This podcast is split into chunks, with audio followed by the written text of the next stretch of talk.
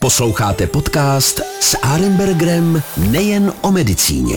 Dobrý den, dámy a pánové. Eh, Děkuji, že posloucháte náš další díl eh, pořadu s Arenbergerem nejen o medicíně.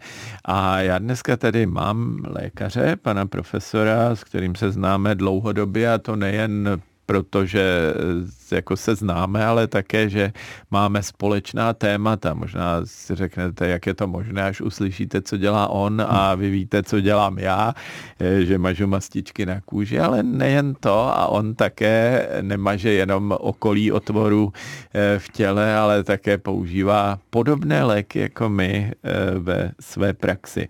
A já vás nebudu dlouho napínat. Já vám prozradím, kdo je naším dnešním hostem. Je to eh, pan profesor Milan Lukáš, který je významným českým gastroenterologem, čili lékařem, který se stará, dalo by se říct, o náš vnitřek, o naše zažívání, o naše potrubí, které máme v břiše a když tam začne něco zlobit, tak on je ten, který by to měl opravovat a také to ve většině případů opraví a zase vám všechno funguje tak, jak má. Eh, je to skromný člověk, tváří se, že ne, my taky všechno ne, eh, nevyřešíme, ale samozřejmě pacientům hodně pomůžeme a to je nám společné. Eh, Milane, já možná na úvod jenom bych řekl, že teda pracuješ v Iskéru, čili to je to zařízení, které už vlastně dlouhodobě se zabývá gastroenterologií, kromě jiného a původně si byl, myslím, na Karláku, na interní klinice a dělal jsi tam taky gastroenterologii, tam se to naučil a teď to používáš. Takže jak to u vás funguje, co vlastně s vašimi pacienty děláte, kdo je ten pacient, který by měl přijít za tebou a za tvými kolegy? Dobrý den posluchačům, ahoj Petře, děkuji za pozvání.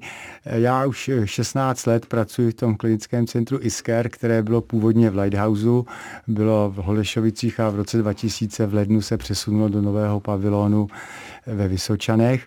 Eh, klinické centrum ISKAR jako takové, tam je asi 8 nebo 9 oddělení. Ono původně bylo koncipováno v roce 1995, kdy ISKAR byl založen izraelskými podnikateli. Proto ISKAR. Ano, ano. Israel Care. Ano. Bylo zaměřeno na... Byl nějaký pan Kadlec, myslím, ano, ředitel Kadlec, a nějaký a pan Winterstein. Ano, pan, pan Winterstein. Ano, ano. A ty a, pořád fungují? Ne, ne, pan, oba zemřeli už. Pan Tamir Winterstein zemřel, to dva roky a pan Kadlec, který byl tím prvním ředitelem, to je asi pět nebo dokonce sedm let. Ale Kdybychom původně... se na ně chtěli podívat, tak hráli v nějakém filmu, který eh, režírovala Pavlásková. Je to možné. Je to možné, že oni protože... vztah ano, ano, zahlédl jsem ano. oba, e, jako jenom velmi malou roli, myslím, že dokonce ani toho tam moc nenamluvili, ale jo, zahlédl jo. jsem je tam někde, ani ne v komparzu, jako byla to parta, která tam měla významné slovo, ale krátce hmm. se tam objevili. Já jsem chtěl jenom říci, že původně to bylo koncipované jako centrum IVF, čili ta asistovaná reprodukce a tak to fungovalo asi do roku 2002 a potom se do Iskéru vlastně to se rozšířilo o chirurgickou, respektive o bariatrickou péči s příchodem pana profesora Frida z Karlova náměstí z první chirurgické kliniky, který je významný českým obezitologem a bariatrickým chirurgem, který tam rozvinul tu operativu laparoskopickou, tímto zcela posunul do, na jinou úroveň. A já jsem tam... Bariatrická, to znamená přiškrtit žaludek. Ano, původně to tak bývalo a v té době to byla eh, taková prominentní metoda, tomu říká se tomu bandáž, tím se vlastně zmenší významně třeba o 90% objem žaludku, takže tam to množství potravy, který člověk nebo pacient může sníst, je velmi, a to, co velmi sníš, omezený. tak eh, když je to víc, tak zvracíš, nebo jak ano. je? Mhm. A e, v roce 2007 jsem tam přešel, já jsem také byl na Karlově náměstí na čtvrté interní klinice a v tom roce 2007 jsem přešel do ISKER. No a asi od roku, už vlastně od studentských let, od roku 1980, e, ještě jako medic se zabývám e, střevními záněty, to je kronovou chorobou a ulcerózní kolitidou a po, po, vlastně po tom roce 2007 se podařilo tam zase stanovit a rozvinout poměrně velké centrum eh, kde jsou pacienti se střevními záněty především, ale pochopitelně děláme také základní endoskopické procedury, taky děláme endoskopickou terapii, ale tu gastroenterologii jako takovou máme eh, velmi limitovanou se zaměřením na tenhle problém. Já myslím, že ta parta těch pacientů je velká, takže je to určitě užitečné. Já, když jsem mluvil o tom Iskeru, já jsem se tam také asi dva roky myhnul jako dermatolog, protože jsme tam měli otevřenou ordinaci, ale pak jsme nějak zase eh, tu spolupráci ukončili a jsem se zase věnoval dál plně klinickému, mm-hmm. klinické problematice, ale určitě jsme i pár pacientů také vyřešili dermatologicky. Určitě, určitě jo. Eh, čili vy máte pacienty, který mají průjem a to znamená, že ho mají dlouho, občas tam je nějaká i krev a tak. A co vlastně jako řešíte? Co v tom střevě je za problém, eh, no, když se eh, pacient dostane k tobě? Ono to je vlastně rozdělený do, na ty dvě choroby.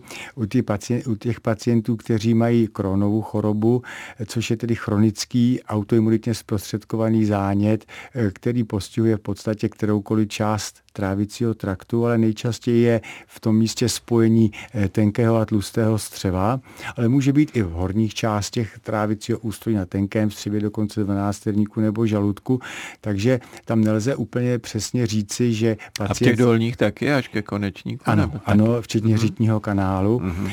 Takže ty průjmy jsou, nejsou dominantním symptomem. U koronové choroby spíše je to takové neprospívání, hubnutí a bolesti břicha. Mm-hmm. A takovým druhým atributem u té kronové choroby. A v tom střevě se děje co? Tam je jako zánět, opuchlý, vředy? Ano, nebo... ano. u kronové nemoci tam je zánět, či ta stěna té trávicí trubice je rozšířená, je sluštělá na, po, na tom vnitřním povrchu eh, trávicího ústrojí, kterému říkáme sliznice, tak jsou hluboké vředy a ty vředy někdy vedou i k perforaci pro, proděravění stěny trávicí trubice a tak vznikají ty komplikace, jako je zúžení eh, průchodnosti lumen eh, trávicí trubice, nebo k vzniku abscesů, infiltrátů či hnisavých komplikací v břiše.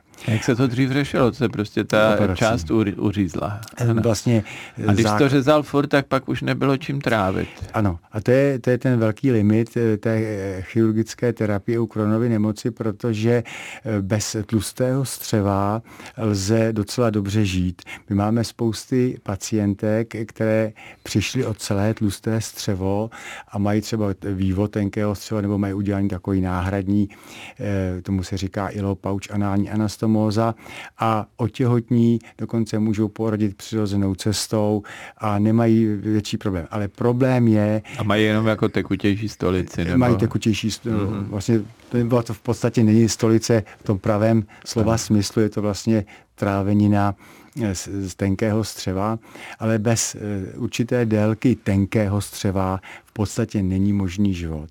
A proto se vlastně snažíme u kronové choroby to tenké střevo co nejvíce chránit.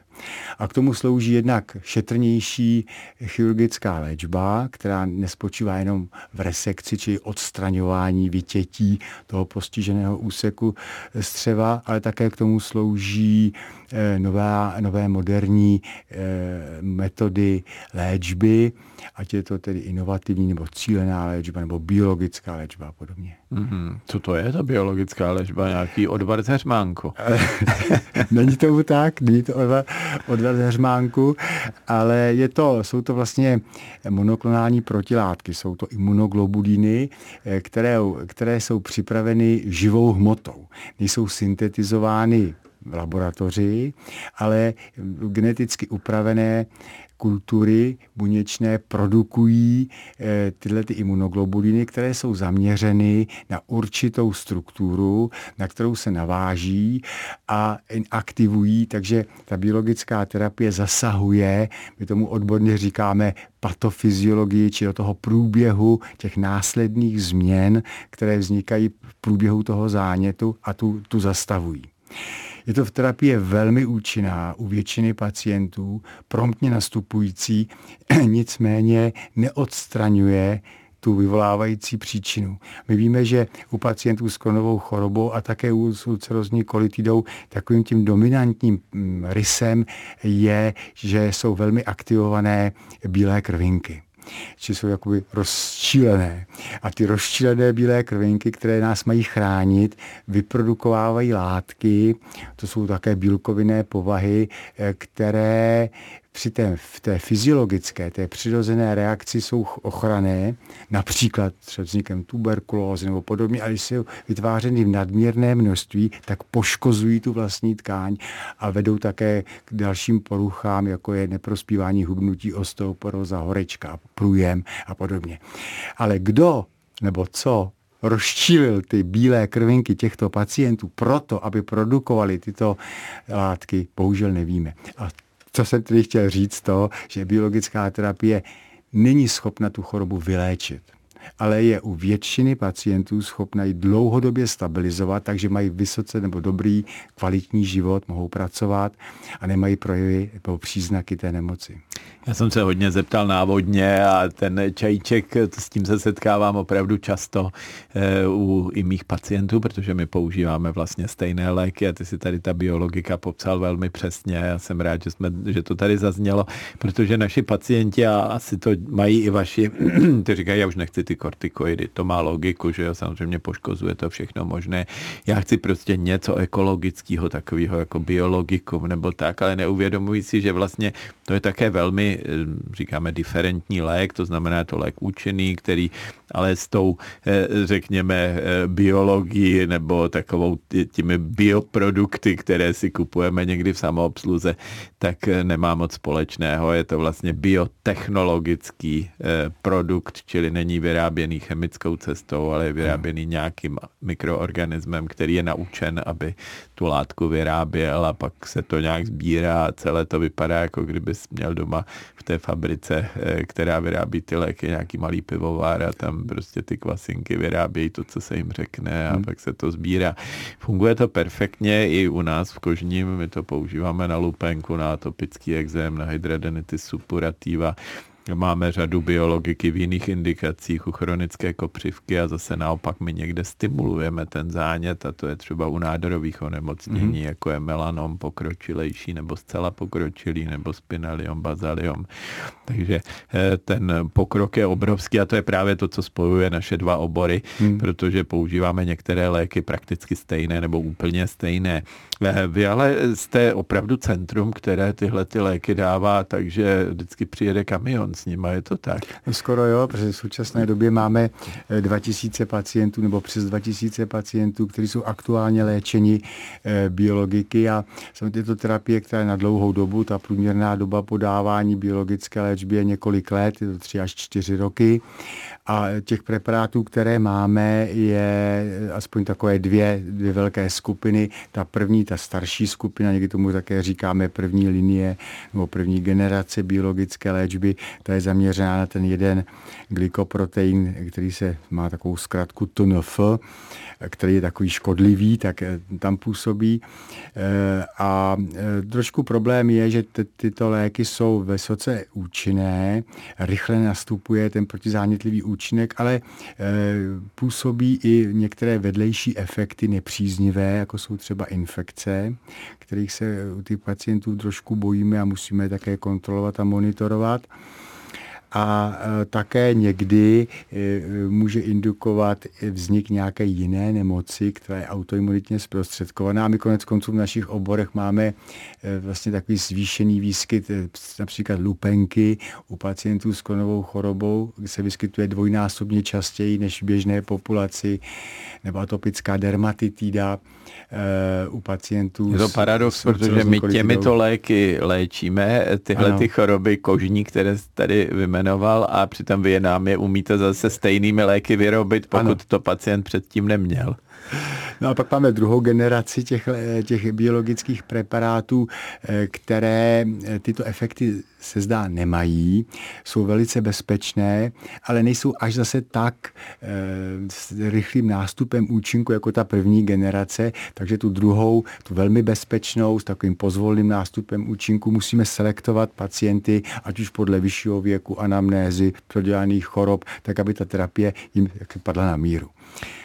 Vy teda jste asi opravdu obrovské centrum, protože já si uvědomuji, že třeba v České republice v Kožním je těmito preparáty léčeno asi 3800 pacientů, čili zhruba eh, dvojnásobek toho, co projde jenom vaším barákem. Hmm. A když se na to podívám jenom u těch úplně nejlevnějších preparátů, kdybyste nepoužívali nic dražšího, tak 2000 pacientů to je v podstatě náklady nějakých 20 milionů měsíčně. Tak asi, eh, co no. tím vaším domem projde, takže ano. to opravdu je zlatý důl pro pojišťovny, ale ten negativní.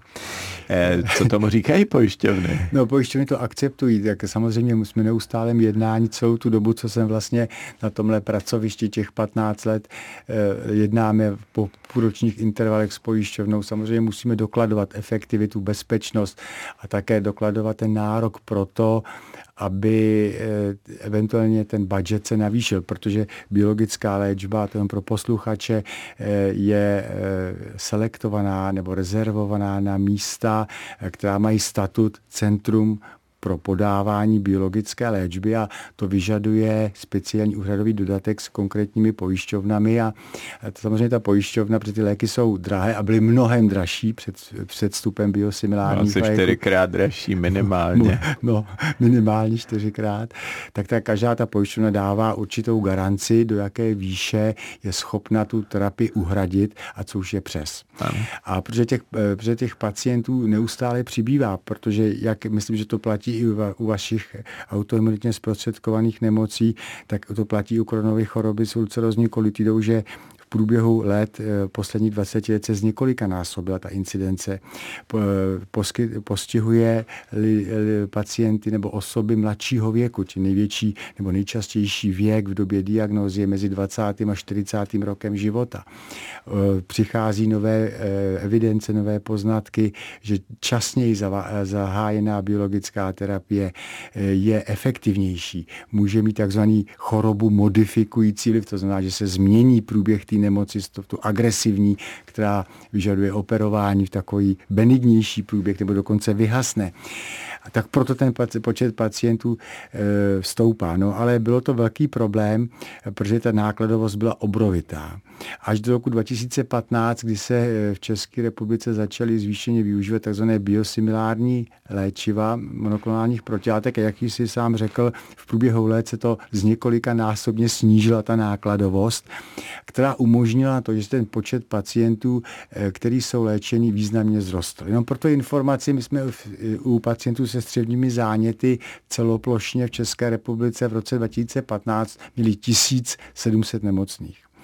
A teď je rok 2023 a máme téměř 11 tisíc pacientů. Čili ten, ten strmý nárůst je nepochybný.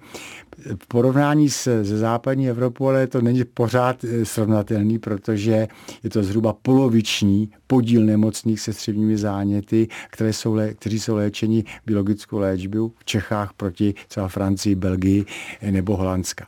Ale ten velký přínos byl u těch biosimilárních léků, který bylo, nebylo to úplně snadné eh, tu léčbu prosadit, protože tam byly velké obavy s nižší efektivitou. To jsou vlastně kopie, účinků. které ale fungují stejně, jsou vlastně nadizajnovány, aby nebyly jiné. Ano. Strukturálně jsou velmi podobné, ale podle medicínského hlediska efektivity jsou totožné.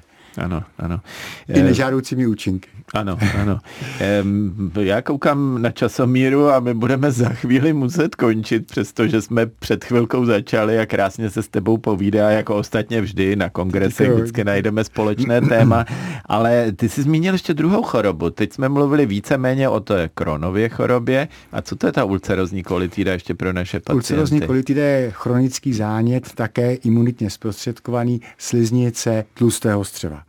Čili ta nepostihuje ostatní části trávicí trubice a ta právě, jak si řekl Petře na začátku, jejím takovým dominantním symptomem, který je uniformní pro ty pacienty, kteří trpí touto chorobou, jsou nuceni, my tomu říkáme odborně tenezmy, teďka se z angličtiny říká moderně urgence, čili je to bolestivé nutkání, nucení na stolici, které ty pacienty zužuje a často mývají k tomu průjmy a krvácení do stolice. A tou diagnostikou, jak se tam posunete, jak poznáte, že má jedno jedno nebo druhý, že to nemá v tenkém střevě? Ano, poznáme to podle řady morfologických parametrů, jednak podle klinické symptomatologie, to znamená tenezmy z krví, jednak podle toho charakteru toho zánětu, který je difuzní, je, je celoplošný na sliznici eh, v toho postiženého úseku tlustého střeva. Je to zánět katarálně hemoragický, to znamená, ta sliznice tak charakteristicky vypadá jako červený samet, z kterého odkapává krev. Mm-hmm. A tím se to odlišuje od té koronové choroby, kdy tím, tím morfologickým podkladem je vřet. Ty to tak eh, barvitě líčíš, eh, jako když já vidím něco na kůži. Ty máš nějaký zrcátko, kterým koukáš přes konečník do střeva? Máme, máme zrcátka. Ty se, ty se vlastně vyvíjejí už od doby 90. let 19. století od Kusmaula, ale samozřejmě to je nesrovnatelné. V současné době se používají video endoskopy, kde ten signál se přenáší elektronicky s dokonalým rozlišením. Eh, velmi tenké jsou to endoskopy, velmi ohebné a vlastně eh, tato videoendoskopická technika umožnila taky bouřlivý rozvoj a vývoj a rozvoj poté endoterapie. To znamená, že řada e, zákroků, které se dříve dělaly chirurgickou intervenci, ať už laparotomí, či řezem, nebo laparoskopicky, lze vyřešit endoskopicky. Mm-hmm. Já měl spolužáka na základní škole, který, když věděl, že existuje zánět červovitého výběžku, čili nebo přívěžku, čili appendixu, e, kousku na e, slepém střevě, tak říkal, to by se dalo dělat endoskopicky. A to bylo rok nebudu to snad ani tady říkat, ale hodně to dávno. Ale on měl trošku jinou metodu, on myslel, že právě se půjde vnitřkem a že se jako obrátí eh, ten výběžek jako eh, na ruby, ano, a zaváže se, zaškrtí a tím to bude vyřešený, ale teď se tam chodí přes břišní stěnu, Určitě, že jo? Nebo máte možnost ne, ne, ne. udělat něco takového? Ono to obvykle nejde, protože ten pacient má chronickou, tak, když hmm. má chronickou appendicitu, tak je sluščá, ta infiltrovaná a, a ne, nešlo to reponovat zpátky, to ne. Jo, jo, jo, jinak on je to spolužák, který je teďka velmi úspěšný u e, policie, myslím, že dokonce dělá bezpečnostní informační službě, takže se nevěnuje e, obracení e, slepého střeva na ruby. E, takže to je dobrý, to je v pořádku. E, ještě něco na závěr by si chtěl jenom říct, nějaký pozdrav e, našim posluchačům, kdy mají za tebou přijít, nebo co je potřeba no, si já, ohlídat, já, já myslím, jíst zdravě. Asi. Já myslím, že jeden vzkaz bych chtěl eh, říci, aby se věnovali eh, screeningu kolorektálního karcinomu, eh, protože tento program má velkou úspěšnost. My jsme na, na pomezí 80. a 90. let byli na prvém místě s Maďarskem ve, ve výskytu a také úmrtnosti na kolorektální karcinom a mm, v současné době jsme na 23. místě ve světě. Čili to je významné zlepšení s poklesem mortality a také incidence kolorektálního karcinomu a tím vedoucím, eh, to vedoucí metodou toho screeningu jsou koloskopie. Takže bych chtěl apelovat na naše posluchače, eh, kteří nemají nějaké větší riziko a jim víc než 50 let, tak by měli absolvovat screeningovou koloskopii. Mm-hmm. A pak, když je všechno v pořádku, tak mají pokoj na 10 let, protože ten interval je, je známý, že z toho polypu, z adenomu vznikne karcinom, je 10 let, takže je to jednorázové vyšetření a je velice efektivní. Mm-hmm. Tak výborně, tak to je vzkaz na závěr. Milí posluchači, omlouvám se, že už musíme končit s panem profesorem Lukášem se tady povídá ve studiu velmi dobře a kdybyste tady seděli, tak určitě tady budeme minimálně ještě do zítřka. Ale bohužel musíme končit, já myslím, že se nevidí uvidíme naposledy nejen eh, na odborných forech, ale určitě i tady ve studiu. Eh, Milane, já jsem moc rád, že jsi přijal moje pozvání. Naším dnešním hostem tady byl pan profesor Milan Lukáš, který pracuje v klinickém centru Isker a věnuje se našim střevům, ať už v té horní partii nebo v té dolní partii a vždycky umí dát nějakou injekci, která pomůže a většinou vyřeší váš problém a nemusíte jít na kudlu nebo pod kudlu, jak říkal můj tatínek, když byl oční lékař. Takže moc děkuji, Milane, že jsi přišel. Hezký den vám i e, posluchačům, i tobě. Děkuji za pozvání, bylo mi velkým potěšením. Bylo to velmi příjemné povídání, díky a uvidíme se. Ahoj, nashledanou. Ahoj. S Arembergrem nejen o medicíně.